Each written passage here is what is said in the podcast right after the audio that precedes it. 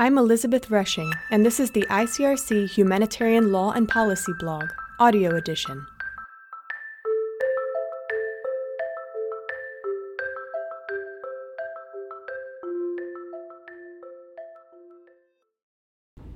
The complex neutrality of commercial space actors in armed conflict. During an international armed conflict, commercial space actors under the jurisdiction or control of a third neutral state may find themselves implicated in the conflict in various ways, which could increase tensions and trigger misunderstandings between a belligerent state and a neutral state, and risk the latter losing its neutral status.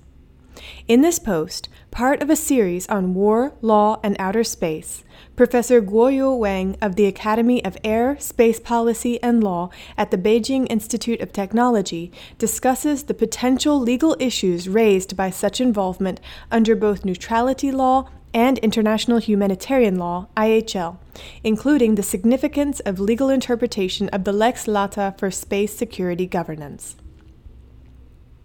During an international armed conflict, commercial space actors under the jurisdiction or control of a third state, the neutral state, may provide services, such as telecommunications, navigation, and remote sensing, to one of the belligerent states.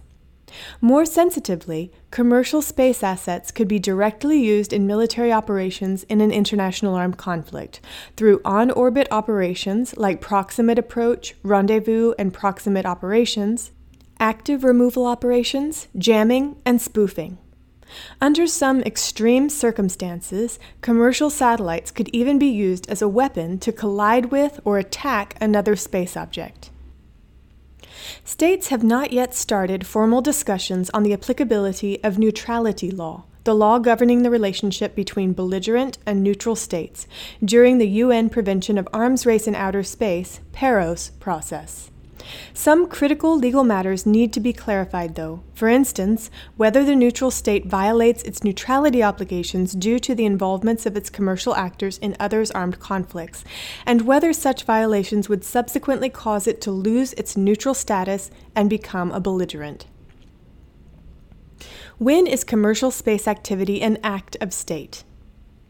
The key to whether neutrality law applies lies in the relationship between the commercial space activity and the neutral state.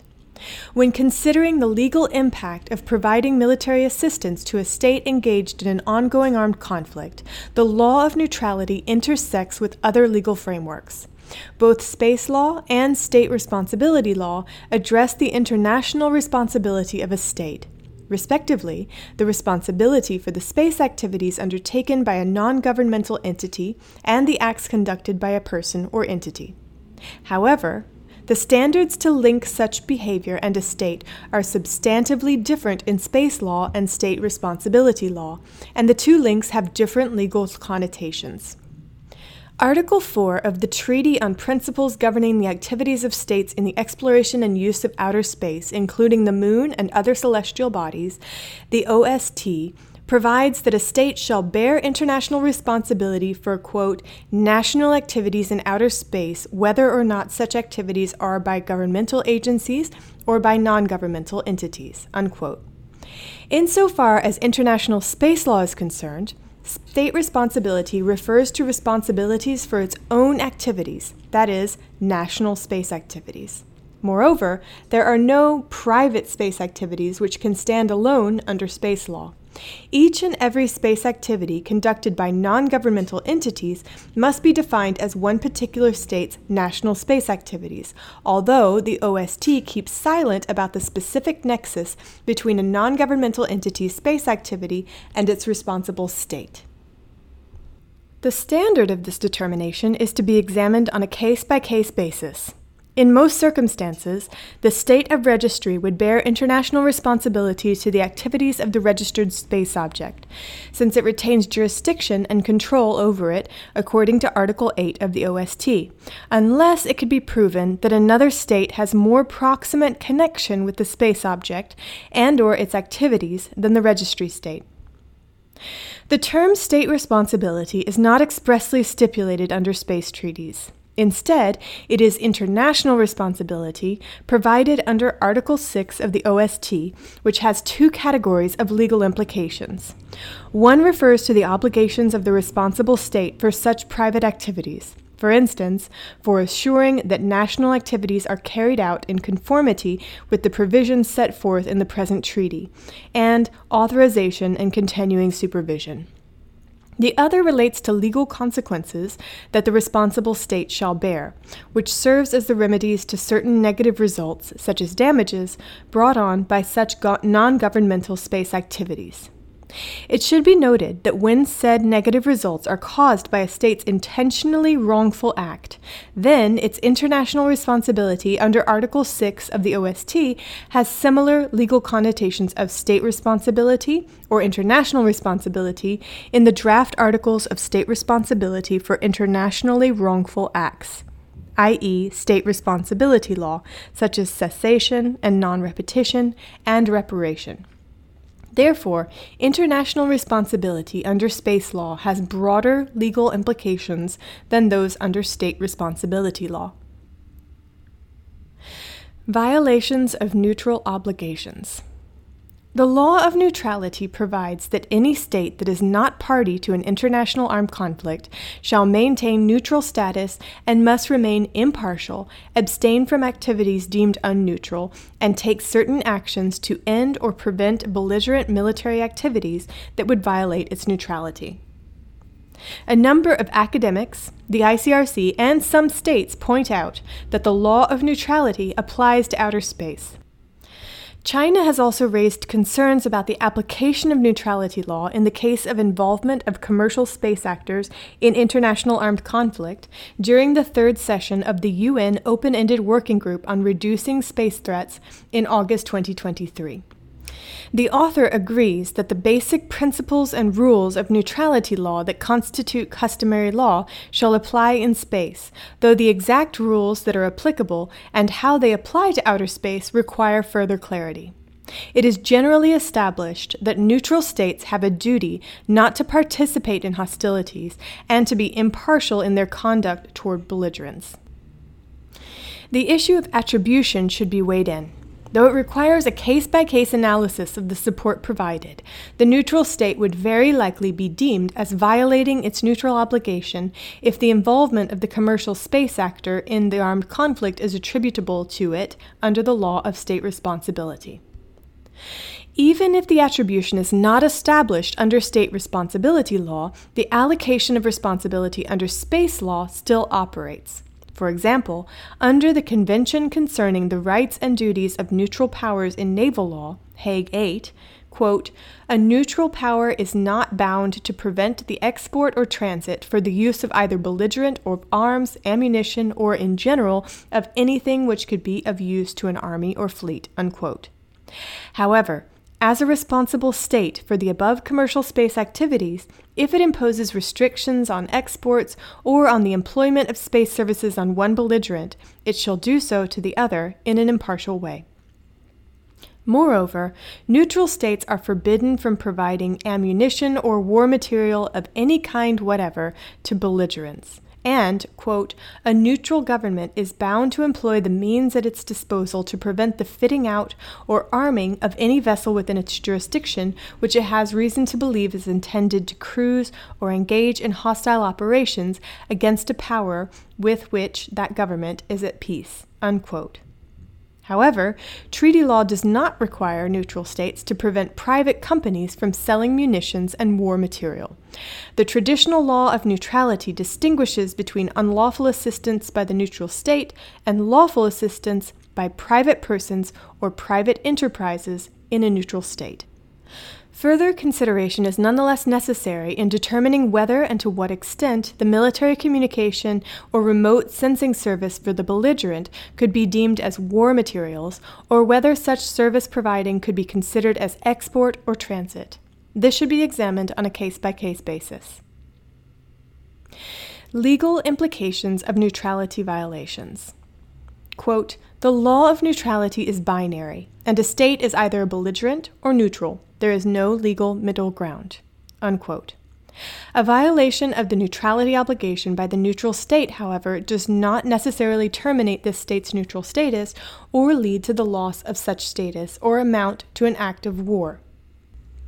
More thorough standards should be discussed for determining when a state's assistance is sufficiently connected to a belligerent's combat operations that the assisting state becomes a party to the conflict. Even if the matter of becoming a party to the conflict is governed by Common Article 2 to the Geneva Conventions, it does not provide specific rules to define the detailed threshold in such space scenarios.